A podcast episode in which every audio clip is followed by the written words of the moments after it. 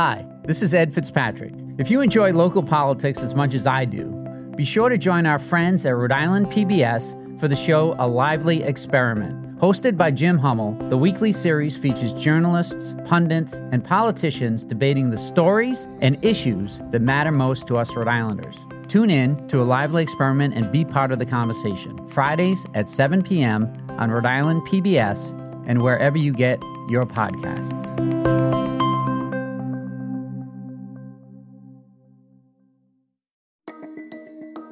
From the Boston Globe, this is Rhode Island Report. I'm Ed Fitzpatrick. Welcome back to the podcast where we bring you big conversations from our very small state. This week, Rhode Island became the 19th state to legalize recreational marijuana for adults. The new law also automatically expunges all past marijuana possession convictions.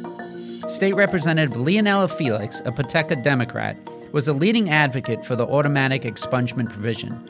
We'll talk with her about that work and what legal marijuana will look like in Rhode Island. That's after this quick break.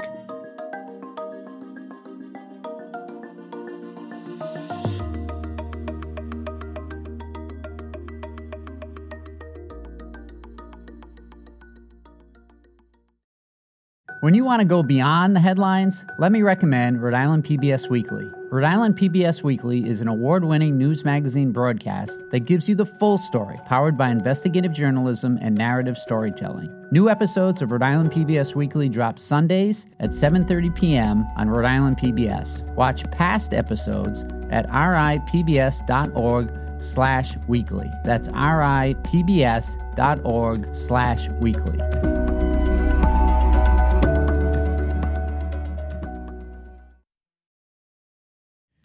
Welcome back. I'm here with State Representative Leonela Felix. Thank you for joining me today. Oh, my pleasure. So, can you give us a quick overview of the final version of the bill that legalizes recreational marijuana for adults in Rhode Island that just passed? You know, for too long, the war on drugs has really impacted our community members, particularly black and brown folks, and really impacted our working families. So, what this legislation does is that it allows folks who have cannabis related records for possession to have their records automatically expunged, meaning that they are removed from the process entirely and not burdened by having to go to court. Our state agencies are the ones to initiate that process. So folks will be able to have possession of cannabis and not be arrested for it if it's the two ounces or less. The original version of the bill did not include a provision for automatic expungement of past convictions for marijuana possession. Tell us about what role you played in pushing for that. Yeah, absolutely. My pleasure. So, one of the things, even across party lines, even across our lines of differences that we can all agree in, is that most of us believe that having a cannabis related record shouldn't impede your ability to be able to get jobs, to be able to get health care and employment. And we know, like I mentioned before, that our communities have really been devastated by this war on drugs. And that is why the impact of state initiated expungement is so important. So, what the expungement does is that you no longer have to file a petition. You really don't have to move a finger. Our agencies are tasked with the responsibility of not only identifying the records, but working collaboratively with the attorney generals to be able to clear it from the public portal so that when you go and you do get a background check, that no longer shows up. And they have until July 1st of 2024 to clear all those cannabis possession related charges from people's records. And right now we've identified over 27,000 records. So that's a lot of folks initially who gonna be impacted. And I spent months working with my fellow legislators and advocates to make sure that this was included in the bill because of its monumental impact. As someone who has had a criminal record, I know what it's like to suffer from the consequences of having a criminal record. For years, I struggled to be able to find housing. I was fired from every job every single time, or even not given opportunities just because I would check that box that said, yes, I have a criminal record. I was a straight A student in high school. I couldn't go to school because in my case, I had a felony. So I know what it's like to have that record on you as as a clutch to not be able to attain and get those opportunities and I really didn't want my fellow Rhode Islanders to have to go through the same struggles or continue to have those struggles, particularly when we're making revenue from the legalization of cannabis is just unfair.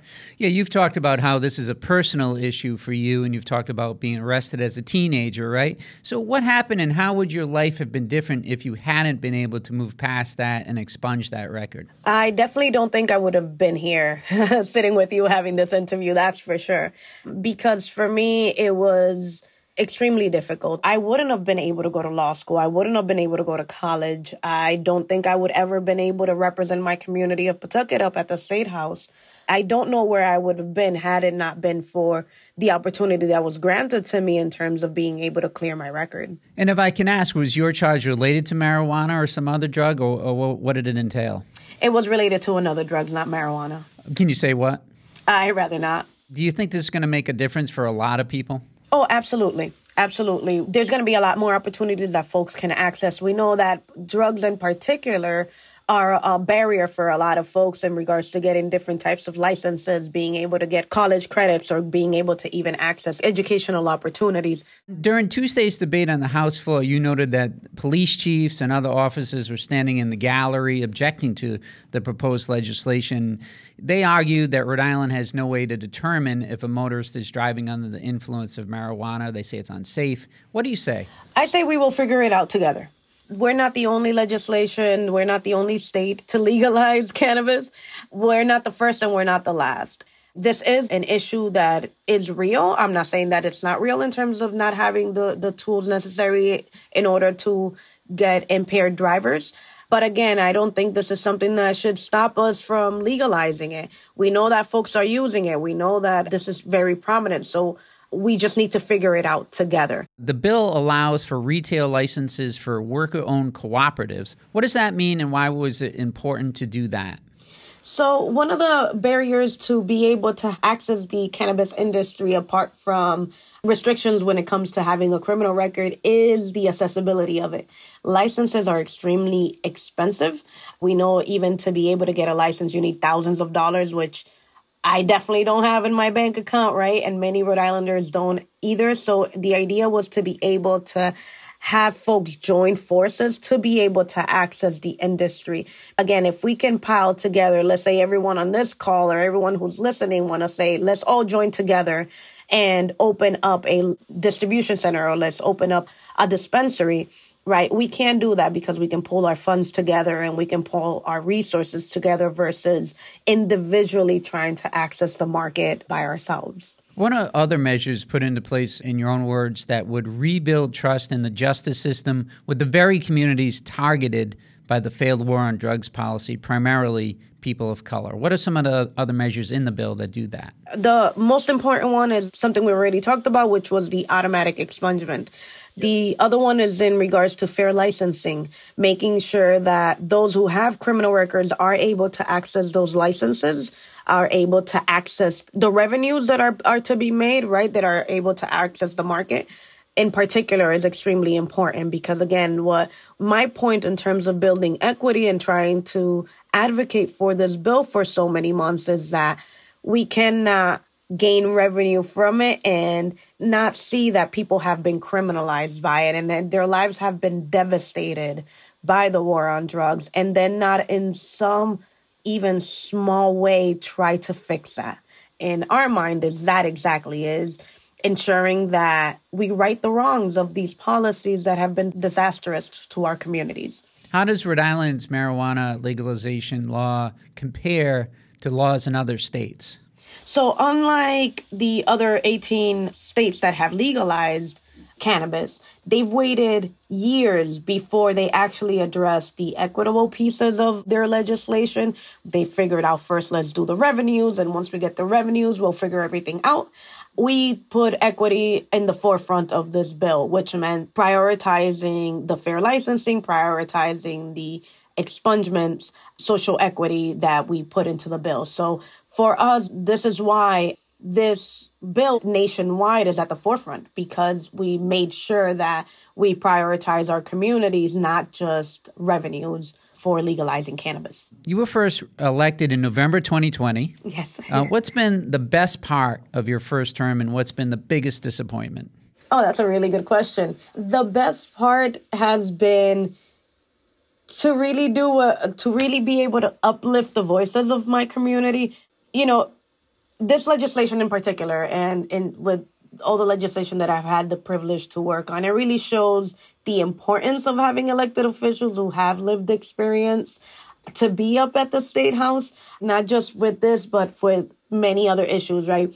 Having this experience has really shown me in terms of how is it that you can change people's mind by your lived experience and a lot of the substance use and a lot of the legalization really shows the importance of bearing those struggles and bringing it up to the state house. So for me, that has been extremely rewarding being able to see that.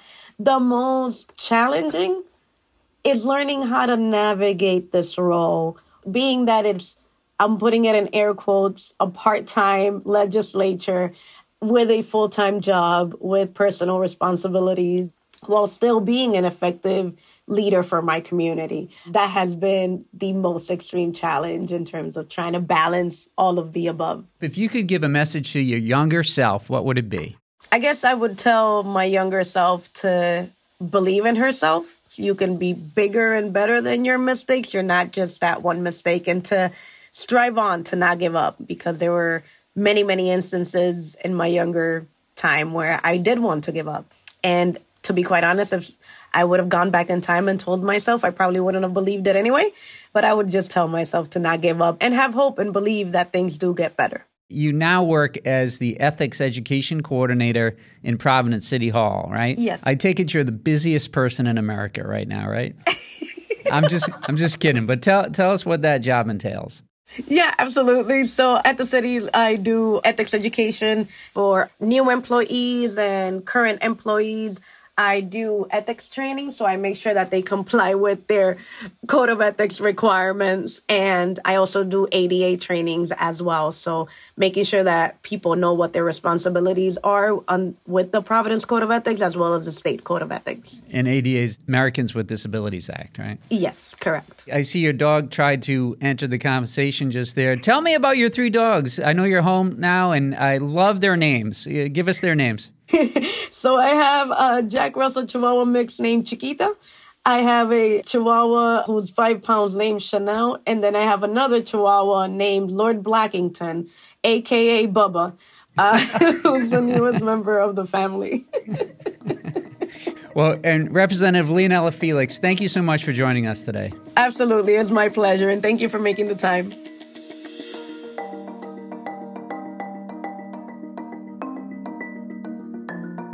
Here are some more stories to check out this week in Globe, Rhode Island.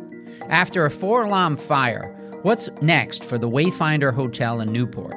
My colleague Alexa Gagosz has the details. My colleague Brian Amaral has the latest on the state's new license plates. It looks like Rhode Island will miss the deadline to get them on cars by July. And our Globe columnist Dan McGowan explains what Boston can learn from the state takeover of Providence schools. For these stories and more, go to globe.com slash Rhode Island. That's globe.com slash Rhode Island.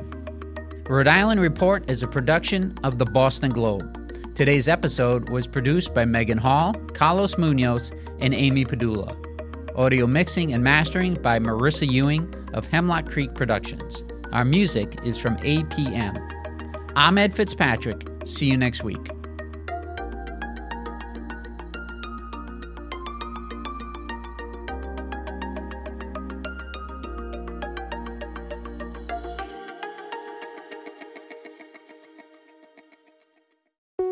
Looking to binge watch all your favorite PBS shows? You need Rhode Island PBS Passport, Masterpiece, Antiques Roadshow, Rhode Island PBS Weekly, and many more. Watch them all anytime and from any streaming device. Learn more about this member benefit at ripbs.org slash passport. That's ripbs.org slash passport.